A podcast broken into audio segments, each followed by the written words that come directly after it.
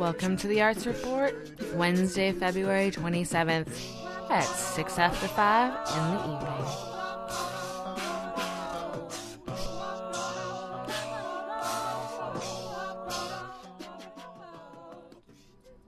Today on the Arts Report, we have uh, Sarah Lapsley will be in later today to talk about text text type at the Black and Yellow Gallery. Uh, we'll give away some tickets to Chutzpah and maybe hear a little bit more uh, from my interview with Sidra Bell, which you can also find online at our mixcloud.com. Uh, we'll hear uh, an interview with the star of Tumit from the Talking Stick Festival. And first up at the top, what future?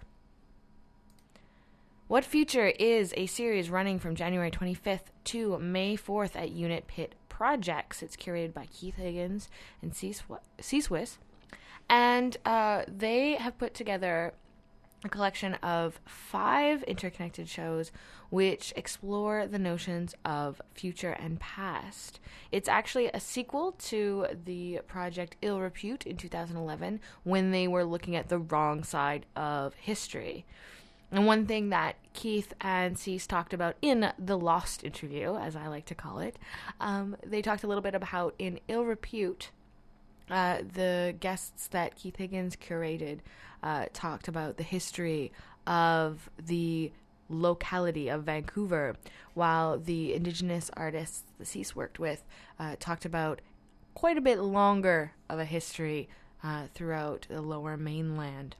And now we have the reverse. We have uh, a collection of artists looking at um, someone right from the downtown east side whose future may be up in the air, all the way through to an artist who uh, has transmitted her work into space. Now, first up, I just want to talk a little bit about PJS Collective before I'm done. This is running through next week and started on January 25th when I was at the opening. PJS Collective is John Walker Green, the artist, as well as Skylar Stock and Paul Lang, and is curated by Cease Wyss. It opened on Friday as part of the series What Future, and it's a conversation between these three men through carving, drawing, and photography, as well as video. Now, uh, John Walker Green is a resident of the downtown east side, and he is also uh, a traditional storyteller. And he has a history of a people within him. And this was an opportunity for him to showcase his work, but also to showcase a conversation that isn't normally seen or heard. Uh, usually, work is presented in its finished form, and we don't necessarily get an insight into what people's process are, not just artistically, but also personally. Skylar Stock is an artist and a local business owner. He uh, owns Mintage, and you can check him out online. Uh, his friendship began uh, when uh, one of his stores in the downtown east side, John would uh, start frequenting, and they started having lunch every Saturday. And then Paul Lang is a local videographer um, who's been working with artists for over 24 years, and he's been an observer of this friendship, and he wanted to talk to John about documenting his stories. So he has a, a video clip as well uh, of the stories and traditional dances of John's people. Now, um, one of the things that Cease and I talked about was the fact that uh, this is an example of not just someone whose future moves day to day, but also someone who uh, is the future of the downtown east side with his work and also is bringing traditional storytelling into the future. So uh, that was something that is uh, very localized. Uh, at the opening, I got a chance to speak with Skylar Stock and Paul Lang. And uh, we'll hear a few minutes from Skylar first, talking about how he met John and how their relationship developed.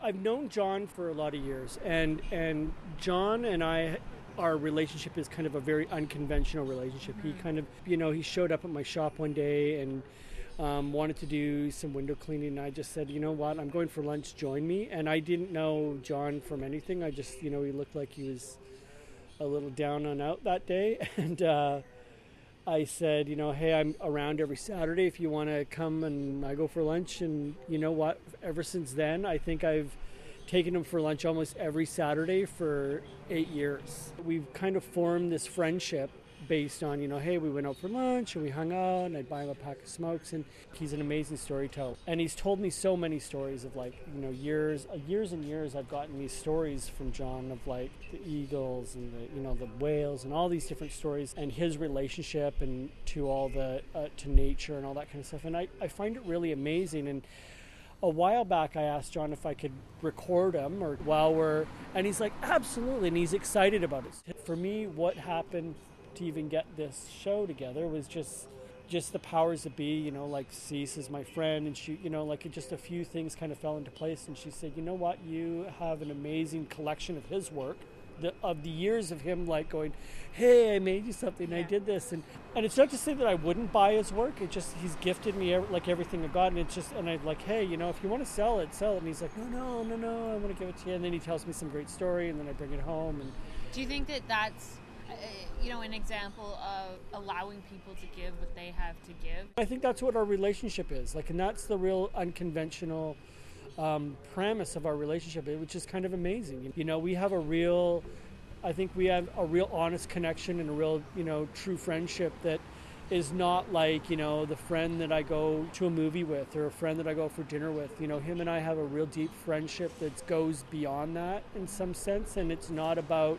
what he has for me or what I have for him. Um, but yet we have, you know, we give each other a lot. It's kind of crazy. It's really neat.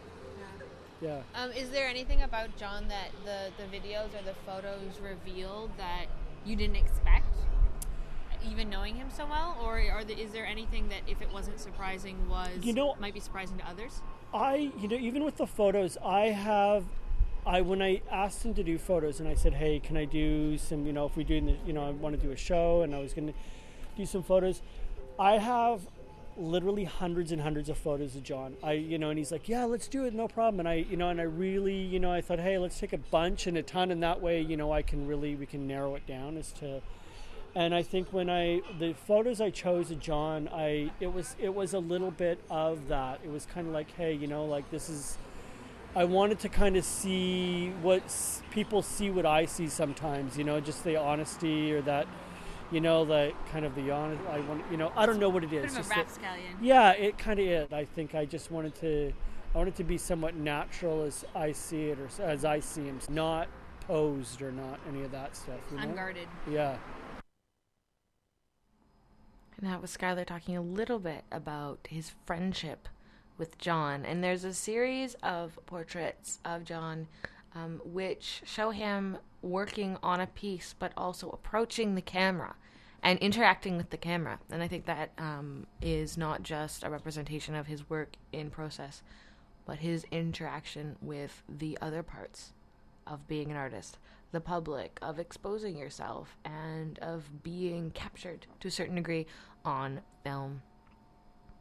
Now, I also got a chance, and these are both outside the Unit Pitt Gallery on Pender, um, which you should check out. And uh, this was just outside um, after watching the film that they put together. And Paul Lang talks a little bit here about John's history, his people, and how he put together uh, a film that is playing on a loop at the Unit Pitt Gallery. I've known John for a lot of years, and and John and I, our relationship is kind of.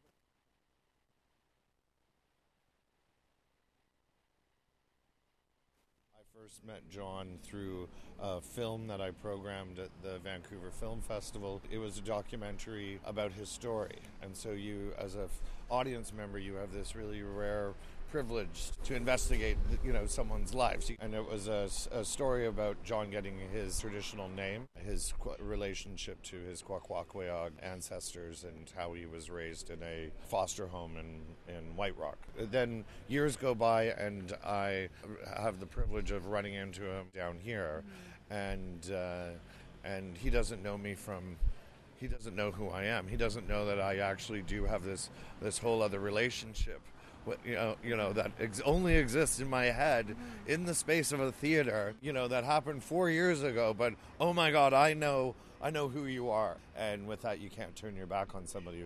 Uh, when you, when you know their story and you know who they, who he is, mm-hmm. he doesn't know me, so I was like, okay, you tell me a story, and you know I'll I'll pay you for the story that you tell me, mm-hmm. and so our relationship uh, um, started on that, you know, reciprocal, and uh, you know, so it's the audience and it's the storyteller, and it's seizing the opportunity to hear these great stories that that John has. Now, the theme of the exhibit and the and the theme of kind of the, the relationship is before I'm done. Now, I interpret that as both applying to the fact that we're getting peeked into John's work as it unfolds which is rare in any situation. But also, is this a, is this a reference to personal development of the three of you as well? Those are the real rare uh, experiences that we look for as artists that help elevate each other in in their in our lives. Yeah, it's a really good thing. What are we seeing in the video? In the video, you see a portrait of an artist it is John actually painting one of the figures in his stories. He's on the ground, and this is the where John works. And so you get a really uh, rare privilege of looking at, an artist creating work and an artist in, in the studio that, that, that he can uh, manage. And he shares uh, a traditional story. Intercut with that is a black and white uh, archival film that can be uh, accessed from the Prelinger archive. It's a 1951 archive of traditional dancing from John's territory. So we see this uh, old, and then we see the holder of the old traditional uh, knowledge, and uh, that's John. This is uh, one set of people, this is how the stories were passed on, and now John is passing on his stories. And that was Paul Lang speaking a little bit about the video portion of PJS Collective Before I'm Done, which is running from uh, January 25th to March 8th. So you still have a couple more weeks to go down and check it out. Um, and uh, that is curated by Cease Wyss, who is a, a Squamish artist uh, and part of uh, and media worker in uh, Vancouver, and she is also a part of the uh, the village of Slefan in North Vancouver and a past recipient of the Vancouver Mayor's Arts Award, among many other honors. Um, the third project in this series, so we're skipping one for a moment, uh, that is opening on March 8th is also Kelly Roulette, Traditional Road Warriors. And this is a commission by Cease of uh, artist uh, Kelly Roulette talking about the inner struggle of uh, in Native and Indigenous people living on, in the downtown side and in inner city streets.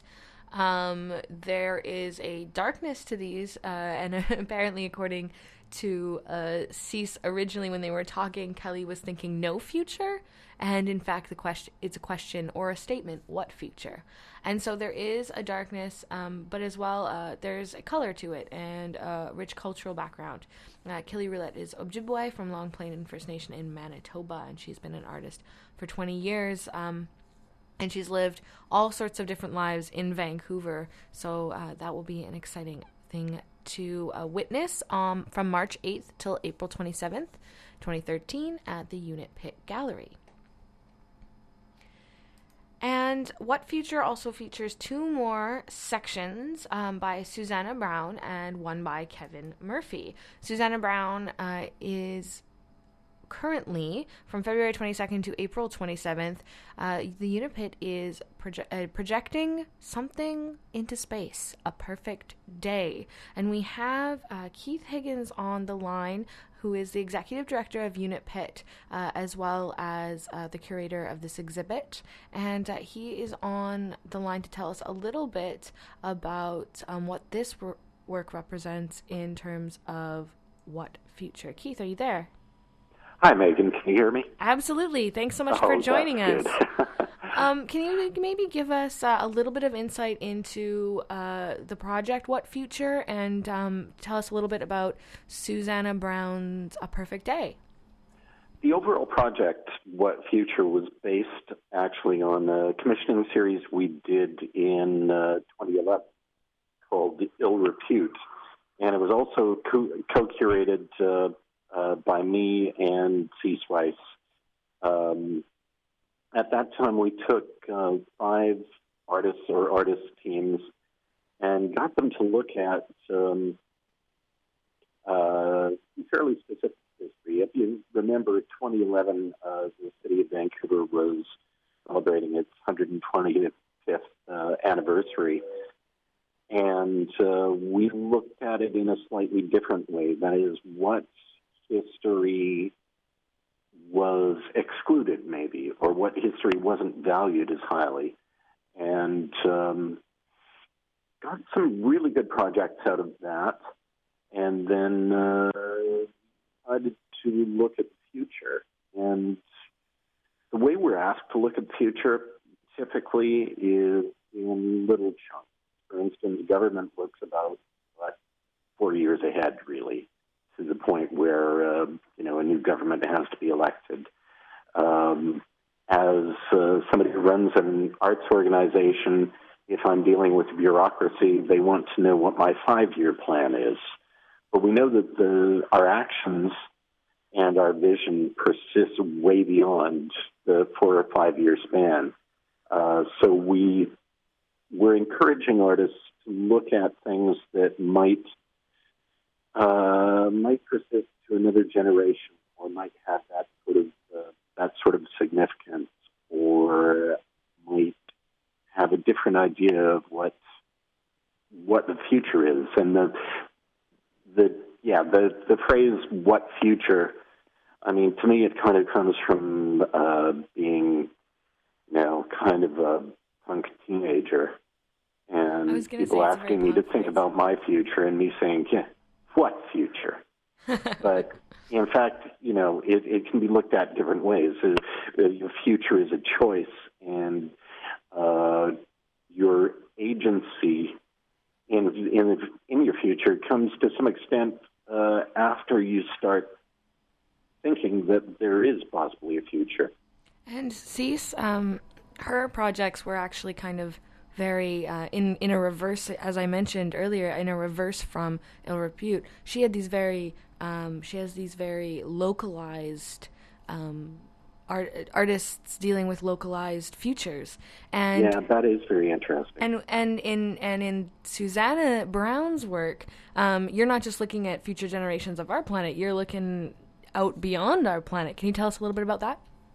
Right, Susanna Brown's project, A Perfect Day, is um, based on a song that's actually quite old. It's uh, written in uh, 1909, I think published in 1910. And it was a very popular, uh, popular early 20th century song in the era where they weren't really selling recordings, they were selling sheet music. And so something had, in order to be popular, had to be a song that people were going to sing in their own parlors. And uh, so this song, A Perfect Day, is kind of bittersweet, uh, yet um, is very sentimental, in line with what the Edwardian and Victorian popular songs were like. Um, one of the notable things is when it um, uh, Carrie Jacobs Bond, who, uh, who wrote it, uh, her son later committed uh, suicide uh, while leaving a phonograph record of the song "Perfect Day" playing over and over and over in uh, in the room where he killed himself.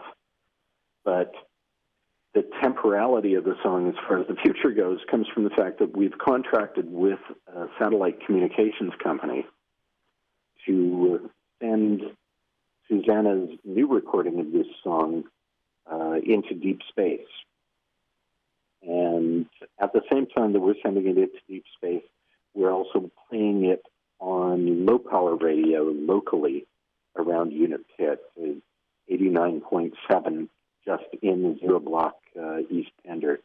And of course, it's available online at the same time. So it's this odd thing that's going to persist well into the future and across distances that are pretty difficult for us to, um, for most of us to imagine.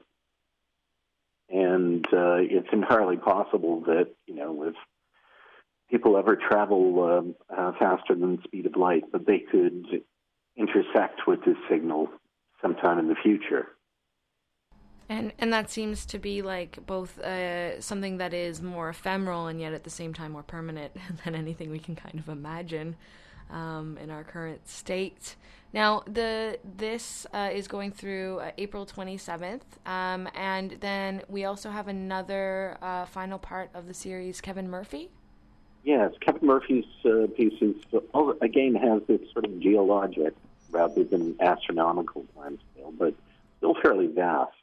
Um, his piece, Atlantean Timepiece, is uh, it was originally envisioned as a public art project, uh, one that unfortunately we don't have the uh, uh we don't have the budget to support, uh, but we will uh, display all the research and a maquette of it. It's um, addressing the idea of um, in the future uh, some part of Vancouver being overrun with water, and where the pit is um, situated.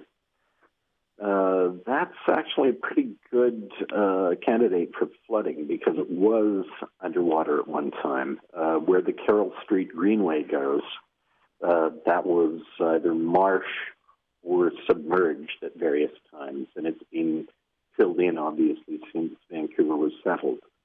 But the um, the project itself, as envisioned, is a public clock that will tell you how long it's been since the area where the where the clock is uh, has been underwater.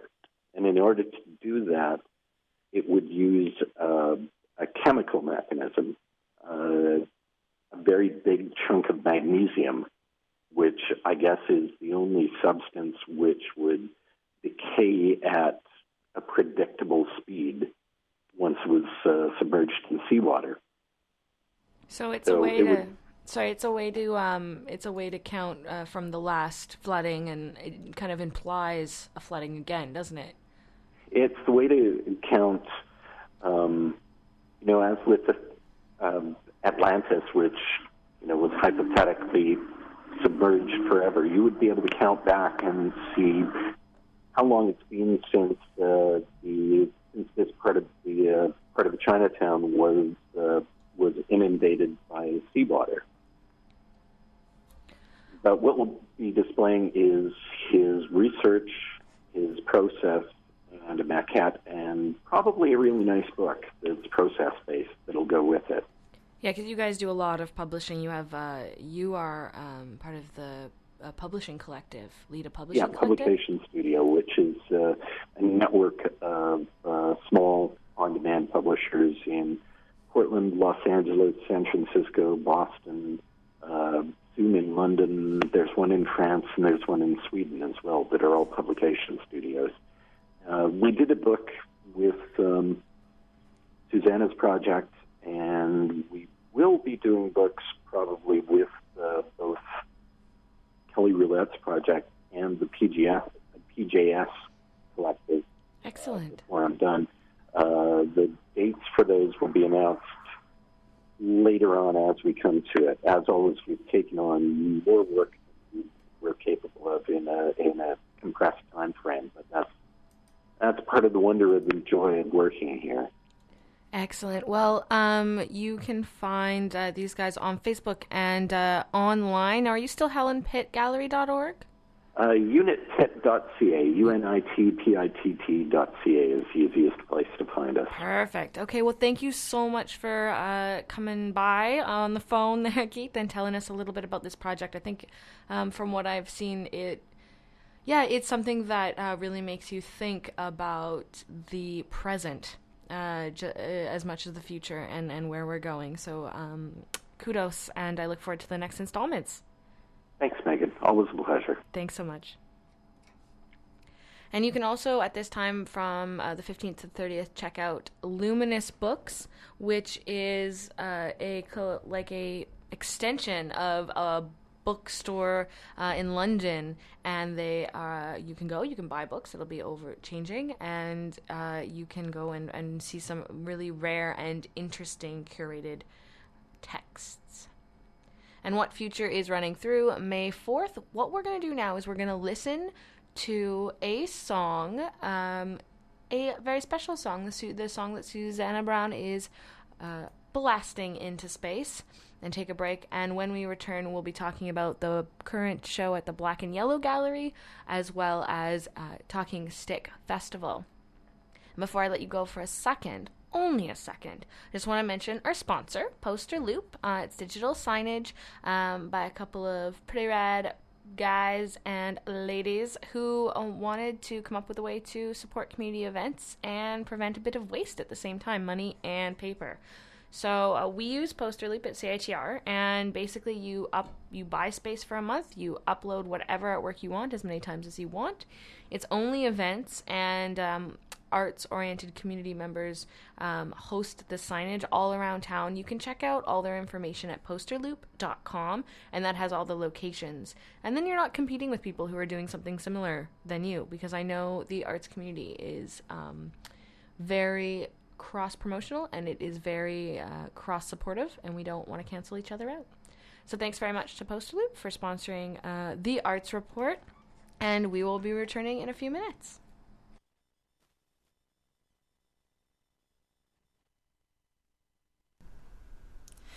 When you come to the end of a perfect day and you sit alone with your thought, while the chimes ring out with a carol gay for the joy that the day has brought. Do you think what the end of a perfect day can mean to a tired heart? When the sun goes down with a flaming ray and the dear hearts have to part. Well, this is the end of a perfect day, near the end of a journey too. But it leaves a thought that is big and strong, with a wish that is kind and true. For memory has painted this perfect day with colors that never fade. And we find at the end of a perfect day the soul of a friend we've made.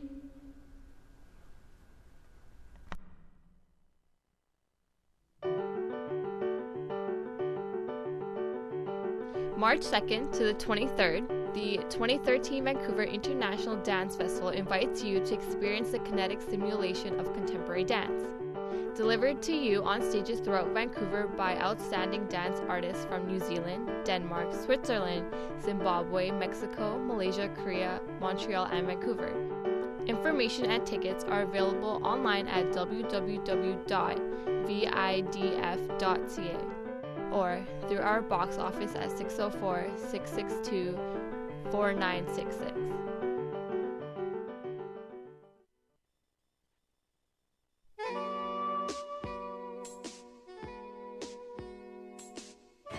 In the year 1937, the UBC Radio Club was born. From this club arose a group of fine and respectable ladies and gentlemen keen on broadcasting their ideas to the world. 75 years later, CITR stands as one of the most respected and dignified institutions in the Vancouver community. Hey, oh. motherfucker! Oh. Oh, oh, oh my. Please donate to CITR's 2013 fund drive and help uphold this fine reputation of excellence. To donate, call 604 822 8648 or go online to www.citr.ca. And our most sincere gratitude to all of you fine patrons.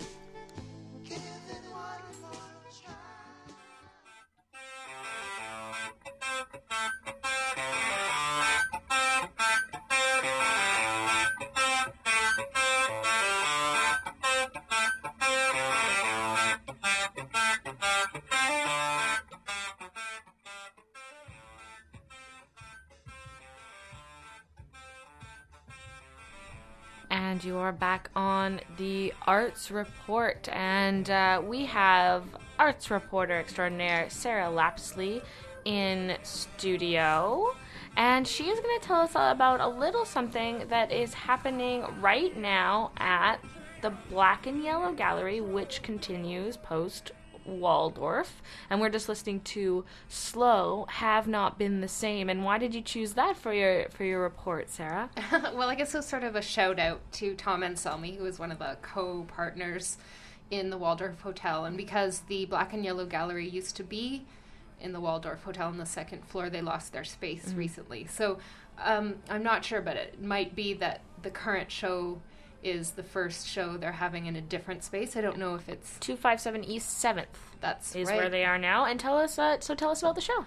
Yeah, well, um, I went to the opening. It opened February 15th, and so it's technically on till March 10th, which is a Sunday, but actually the gallery is only open Monday to Friday, 9 to 5, because um, it's in this sort of mixed use space that has like an architectural firm or something in there. So the last date you can see it is Friday, March 8th.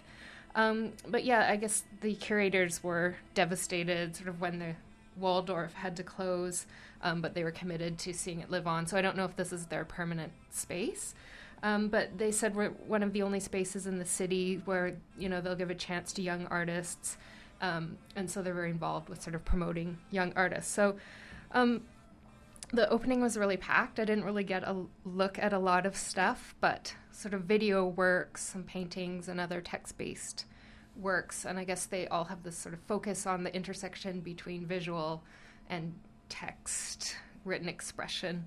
Um, so one of the artists is Anna Marie Repstock, and you can read about her at repstock.wordpress.com. Um, and she sort of talks about relating her work to this historical discourse that you know where painting was polarized with language based conceptual art but she sort of sees them as connected because they're both kind of quote slippery and temporal so she sort of does paintings of texts uh, which is cool. Um, there's also Jacqueline Ross. She's an artist, writer, and musician based in Vancouver. Um, and she does a, works in a few mediums: painting, sculpture, performance, video, and text. So she might have been the one that made the video uh, work. But there was lots of people around, so I didn't get to see it. The other artist, Erin Catterall, did a really cool kind of electric light box that said "LOL." Um, so I enjoyed that. And last but not least that is means, that means lots of love. Lots of love or of lots course. of laughs. right? Laugh out loud. Laugh out loud. Okay. I don't know. but you need to investigate your text-based communication. Yeah, yeah, for sure I do. Um, the last artist is Liz Knox, and you can see her work at lizknox.ca, and she's my cousin, so I'm very proud of her.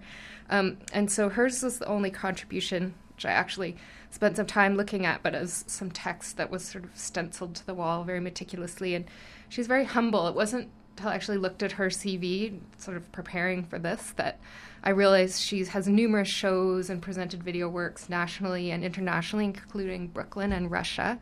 Um, so she's in the last semester of doing her master's at Emily Carr.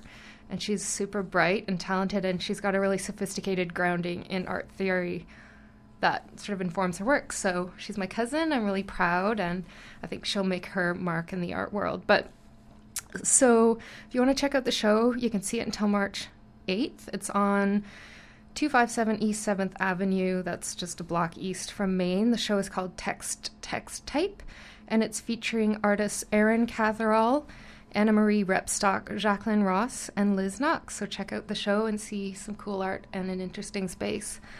Um, and you can also look to blackandyellow.ca for more information. Thanks, Sarah. Thanks, Megan. Another excellent visual arts countdown. and uh, as uh, she mentioned, you can also um, you can check that out at blackandyellow.ca, and they are also on Facebook. Um, and uh, the it looks like um, yeah, so the new space is uh, at Make, an East Van creative agency, um, which was offered uh, by the the runners there, Sarah Tesler and Mary Hello, and uh, you can check them out uh, temporarily until they find a more uh, a more permanent space. Okay, you know what I think we should do? Let's give away some tickets. So, uh, going on right now until the 3rd, uh, we've mentioned before, is the Chutzpah Festival. You can check that out at chutzpahfestival.com with the CH. And uh, right now, going on is the world premiere of Haunted. It's the winner of the Canadian Jewish Playwriting Competition of 2011, starring uh, by Daniel Karasik and starring uh, Patrick Semengwe, uh, Kerry Sandomirsky, Carmel Amit, and Kayla Deorksen. And it is directed by Katrina Dunn. It's a Touchstone Theater production and uh, it is the story of uh, a woman who is in mourning who uh, befriends uh, the young rabbi at her local synagogue, and then their friendship grows, as is wont to do.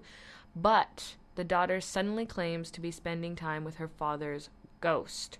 So Abby is the widower, David is the young rabbi, and Abby's daughter thinks she's seeing ghosts. So, uh, Haunted was shortlisted for the Herman Voaden National Playwriting Competition and has won a bunch of awards, as has Karasik. And uh, it's a play about the rational and the mysterious unseen. You can check out more at chutzpahfestival.com. And, uh, you know, if you would like to win some tickets, you can give us a call at 604 822 2487. That's 604 822 2487. And uh, you can also go online to our mixcloud.com. You can just Google mixcloud.com arts report, and you can see a uh, weighty description uh, and interaction with uh, Sidra Bell Dance New York and Levy Dance, who performed AMP at the Chutzpah Festival. Now, uh, during the talkback, which I recorded and edited together for your uh, pleasure, uh, Sidra Bell from Dance New York uh, talked a little bit about her connection to chutzpah, and I thought it was really interesting and relates to all the programming. So we're going to listen to Sidra Bell from the talk back, talk a little bit about um, these two troupes and how they were connected to chutzpah, and then she says a little something that I think is uh, is really sweet about the festival. And while we're listening to that, someone can call in at 822 2487 and win some tickets to Haunted uh, which is playing uh, for the next few days. So tonight at 8 p.m. Uh, through the 3rd.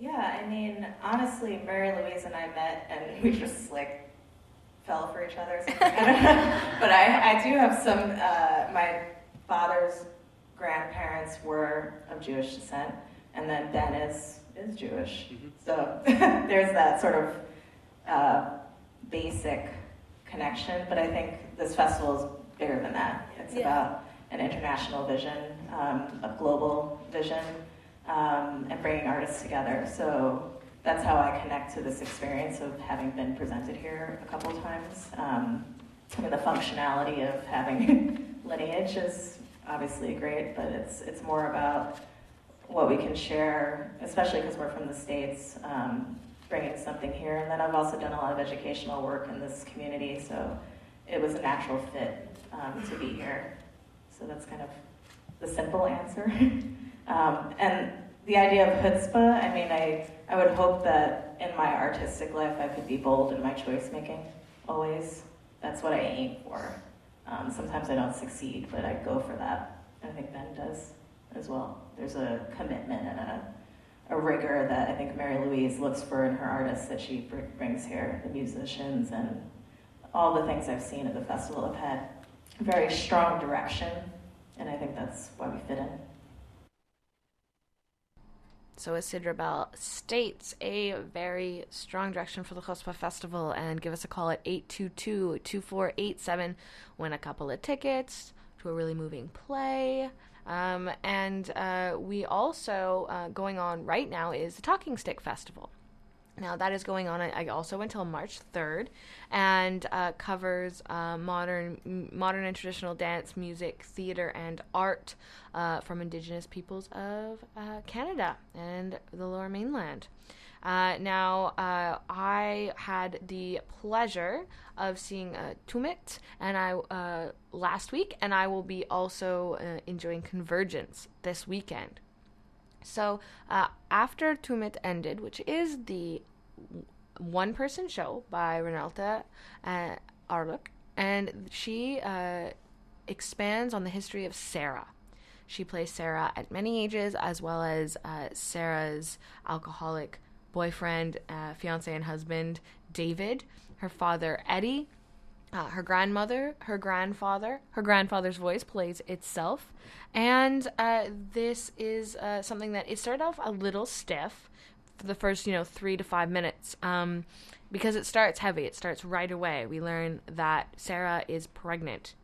And of course, and David leaves and then unfolds her choice as to whether to keep the baby. And this has a lot to do with her history. She doesn't want to repeat her history once again.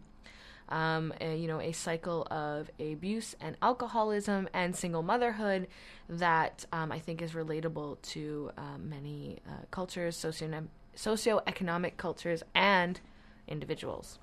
So uh, it was a very moving and uh, I would say well performed, especially in the character work that Reneltta does. Uh, you really believe and get absorbed into these characters that she creates. So, uh, this is Reneltta and I talking a little bit right after the show about Tumit. My name is Reneltta Arlu. I'm the producer and uh, writer and the actor of Tumit, which is uh, means tracks in Inuktitut. And I'm here, part of the 12th anniversary of the Talking Stick Festival here in Vancouver. It's a play about a woman, uh, a northern woman, um, who finds herself in a situation that's very familiar, as that's a situation that her mother was in, which was she's um, married to an alcoholic and she finds herself pregnant and um, she kicks him out. So she's becoming ultimately what she never wanted to be, which was a single mother with an alcoholic father. And she's struggling with what she's uh, supposed to do with her life. And so she's in a, an apartment down south, and she starts packing it. And as she starts packing, her um, she starts looking back at her life and how she kind of ended up where she is. But the memories, they're good. Some of them aren't so good. And, and as you go along, you find what happened. So as you strip down the apartment, you strip down layers of this person's story. Yeah, with the materials like the sheets, the the curtains, the um, mostly sheets and blankets. Now, uh, the fact that it's sheets and blankets, uh, and I think this is probably true of a lot of female women's stories, is there's a lot to do with the emotional and physical connections with the men in their lives. Mm-hmm. Sarah speaks to her grandfather, Yeah, but yeah. that's actually your grandfather. For real's my grandfather, yeah. That obviously lent a lot of emotional weight. Um, Mhm. uh, what other aspects of the story do you connect to on a personal level, and, and what aspects are ones that you find are maybe more universal and, and things that you've experienced through other people? Mm. Um, Tumit is my first play that I've written, and so I think what inspired it were all a lot of a lot of personal stuff started coming up, like childhood memories of being on the land with my grandparents, just the relationship, the fact that my grandparents, uh, like Sarah, has grandparents that are important to her. My grandparents are very important to me. Um, the father relationship, um, I call it like I'm a fatherless daughter type of thing, and and but just uh, and just the connections to like how people are where we're from, which is very unapologetic, very gruff, but very real. And um, so I think that stuff was all very true to me and to my upbringing and, and to where I'm from. And then I think um, having just to make it more dramatic, to expand on those relationships, and then starting to see where the pains are and where the hurts can can come from, and then um, to kind of but keep it real enough for the where people can connect to those characters and understand them and relate to them and actually f- see themselves in the people that are there. It's like if you're born in a certain class, are you just doomed to be in that class the whole time? It's hard to get out when you're born in, in a situation that way and you know, and and so, but you know, we're I I love humanity. I love humans, and I think that's where the univers- universality comes from. It is that um, we strive. We we break down, we surrender, we crawl back up, we fight some more, we try to connect, we fail at connecting, and and I think that that's um, that's a lot of that in there. But then you know sometimes we succeed, and tracks, you know, cycles can be broken, and I believe in that. Can you tell me a little bit about the process of embodying this young Sarah and uh, Sarah's father? You know, uh, how did you find the nugget, you know, that made that so authentic? Mm. I kind of visualized them what they look like, but I had a really great director, Kate Weiss, and she's originally from Vancouver, but she's living in Edmonton now. And so what we did was we would just kind of explore physicalities, like gestures, like Eddie punch. You know, Eddie's a violent man. He's he's got a lot of that in them, so he punches his hand. Um, young Sarah, she's just really frenetic and super fun and cute. I call her superhero Sarah. Mhm. I, I mean, if she could make the whole show for her, she would. Mm-hmm. Um, young and like Sarah as an adult is very grounded and very like she's not she she goes on the journey of where she doesn't know what she's doing until actually like then she really knows what she's doing and I think that's very wonderful. David I never David is only new for this draft. I've done this Mm. show twice and Okay. David was just always on the other side of the door. So this is the first time David has been on stage and David said words. So that's the one where I'm still kind of like okay, you're tall. Okay. Mhm, You're you were not looking up to him. Yeah, you're angry. You know, you're you know, you're not really That made sense for me with the character because you do have this very strong character. So, what is the type of person that would be able to kind of subsume her so much? Yeah. Now, what made you choose to bring David to life in that way? Uh, mostly because people were wondering about him. Mhm. Like, why does she love David? Like, why why does she choose to be with David? And so it's like, well, the, I guess these are questions that we need to really address, and we can only do that if he's he's there, and to so that the audience can see the relationship between Sarah and David and why she loved him and why he loved her, or the relationship that you know they're having this child and and we needed to hear his side a little bit. So. Now, um, has Kate been with you from the beginning for this story? She has, yeah. Tumit was like, um, it was more metaphorical, less. I've really fleshed it out, but she's been with it since the beginning. Tell me about the kernel that grew into Tumit. Like, what what was the moment where you say, you know, this is kind of the form, this is the story I want to tell? hmm I think the Eddie scene, the Mhm. one, the conversation between Sarah and Eddie, is like a really solid scene, and it's really hasn't changed since the first draft, and and that um, just made me go. There's something between this relationship, between this man and this woman, and then her being pregnant, is kind of like all right. There's something about with David, with Eddie, with with Sarah, and really trying to figure out what she's going to do with her life. Yeah. So, has uh, showcasing this in different areas and to different audiences has that been part of the process of kind of developing it? What are some of the responses that you took to heart and, and incorporated into the piece? Mm. It was very important that Tumit be done in the north first because it's a northern. I never wanted to label it a northern play, and I did not want to di- label it an Aboriginal play. Mhm. I'm Aboriginal, I'm Northern, and I wrote the story, but I'm not the all Aboriginally, all Northern. So uh, when we performed it in Yellowknife, I just said this is a play that I wrote, and I'd like you to give me see it and fe- give me feedback. And you know, people said this is absolutely a northern play, and this is absolutely an Aboriginal production. And so I let my community kind of associate and connect to it and give their little thoughts on it, and that meant a lot to me. So when I came down south with it, I was like, yeah, it's an Aboriginal play and it's a northern play.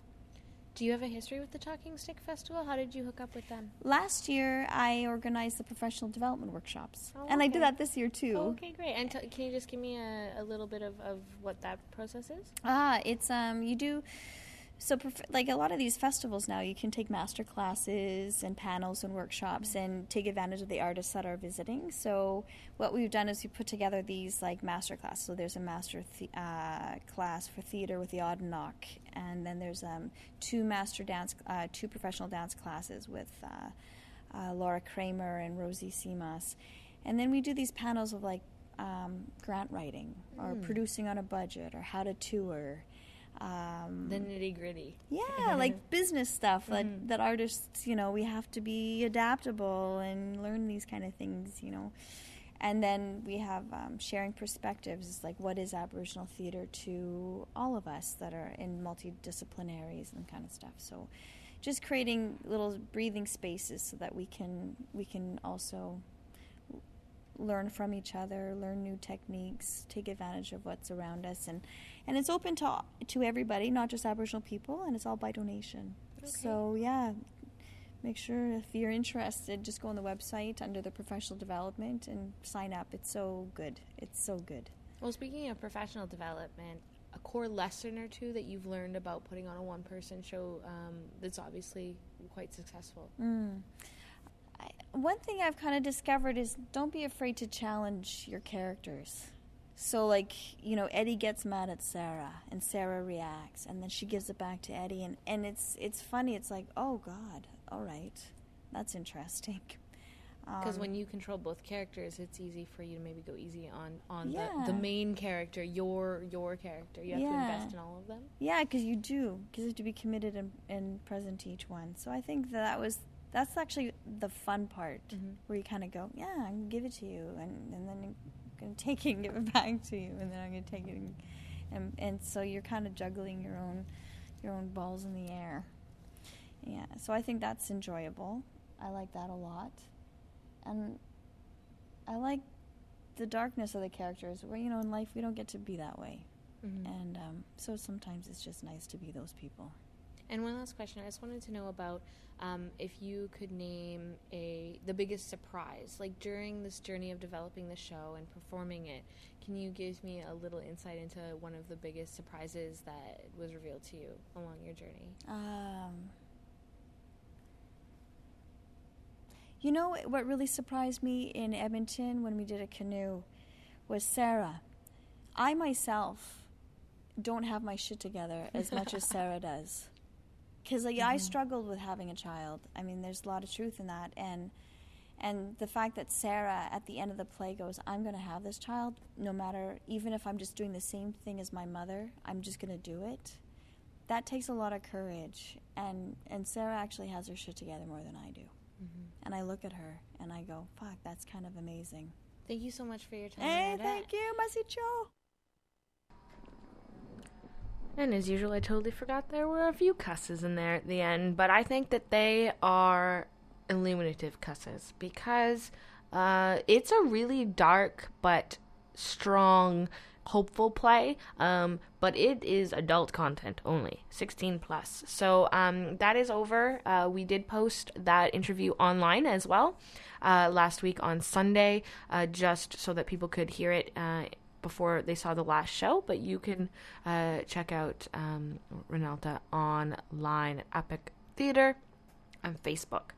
Um, so the festival runs, uh, as I mentioned, until March 3rd. So uh, I'm excited to uh, get to see a few more shows like uh, Convergence, which is a dance program uh, this weekend. Uh, and uh, there's some really great music going on after. After the show, we got to see. Um, a few local performers, um, like Chris from ESL, and they did some really beautiful cello and voice work. And so stick around after the shows for any music that they might have. There's also a historical uh, collection of past talking stick performances. Um, so Convergence, Currents of Contemporary Aboriginal Dance, um, is at March 1st, uh, 2013. Uh, so this weekend, 8 p.m. at the Roundhouse. Uh, and you can check that out online. All the shows are, most of the shows are at the Roundhouse, but some are all over. So check out fullcircle.ca slash performances for everything that's going on. And I wanted to uh, do a few announcements. First of all, next week, March 6th, is our Fund Drive show.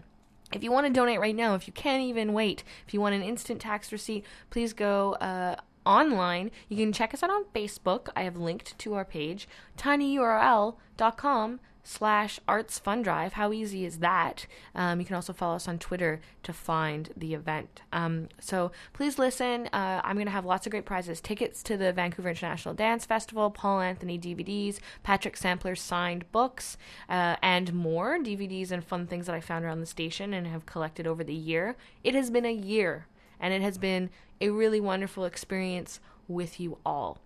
So, um, some of the things we did at the Arts Report this year, um, we have two extra shows. Arts Project that happens, and that is a place where people can um, try out their spoken word hosting. They can go in depth into projects that really matter to them in the arts community, and we can play extended interviews. Uh, and we also have UBC Arts on Air, who will be live March 6th, and you can call in and win um, prizes to be determined, as well as lots of CITR swag. There's some amazing swag. We are getting new totes and new t shirts and buttons and balloons, and it's going to be amazing.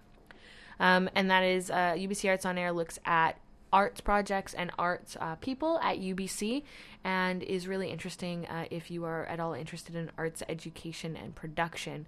Authors, radio people, teachers. Um, we had the dean coming up in a few minutes.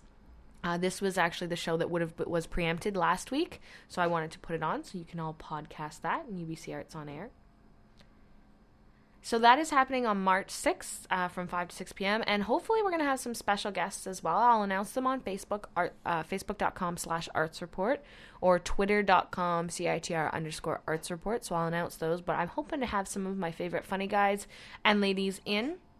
And speaking of ladies, Friday, March 8th is the International Women's Day, and uh, we will be hosting eight, uh, sorry, 12 hours from 8 to 8 on the 8th of all female identified voices. So we're going to have uh, women's support centers, uh, musicians.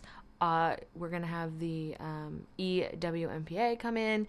Um, we're going to have uh, the uh, a girls vinyl club come in hosted by sarah cordingley your music director. We will have um, music by the student exec and uh, we're going to do a special all ladies discorder radio show. So uh, check us out. Uh, you can go to citr.ca uh, for more information or uh, there's an event on facebook so click through the arts report facebook or facebook.com slash citr radio and finally, uh, at the end of the day on Friday, it will be the end of our fund drive. And so we are hosting the uh, CITR and Mint Records Pop Alliance release. There's going to be an amazing silent auction with a bunch of local uh, goodies, uh, everything from yoga to theater to uh, beautiful Herschel backpacks and uh, shoes from Fluvog and music uh, from local bands to win and raise a little money for CITR. Our goal is thirty thousand dollars, and we need uh, you know there's we need a new board at CITR. Um, a lot of our uh, a lot of our boards in our recording studios, which are getting used more than ever because of all the amazing uh, students and volunteers that have started to come through in the past couple of years. Um, but that stuff doesn't last forever, folks. And if you have ever been annoyed by a buzz, if you have ever wondered why the, the online feed isn't working, that is because. We are a community radio station on a low budget, and you can help. You know, just like $10, um, $20, um, $101.9, whatever you can spare to help us out. Um, we pass on to you through alternative media coverage and love. Just right in my heart.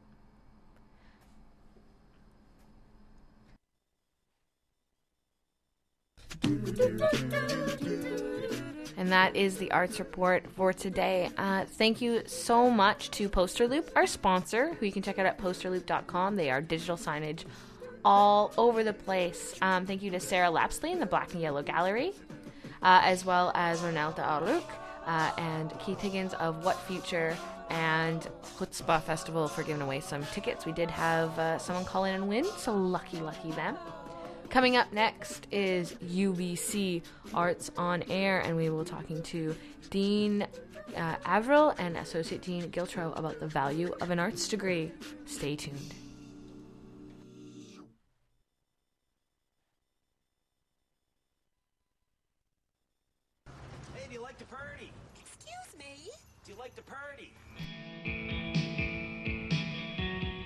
CITR and Mint Records present The Pop Alliance Volume 3 release party, Friday, March 8th at Chapel Arts, with performances by Movieland, Peace, Gal Grayson, Babysitter, Sleuth, and more. This nocturnal celebration is the finale of CITR's 2013 Fund Drive, including a silent auction, two stages, and freshly pressed limited edition copies of our Pop Alliance Volume 3 compilation.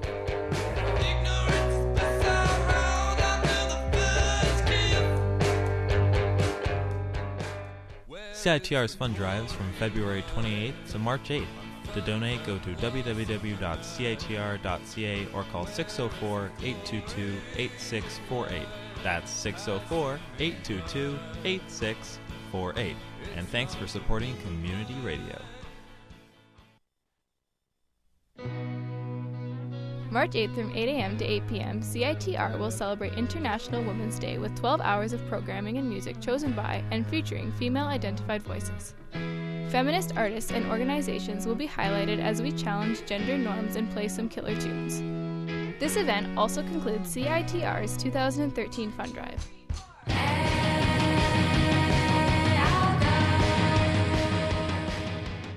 Your donations will help us support groups and voices that have been marginalized by the mainstream media. Submit your questions, suggestions, and testimonials at arts at citr.ca.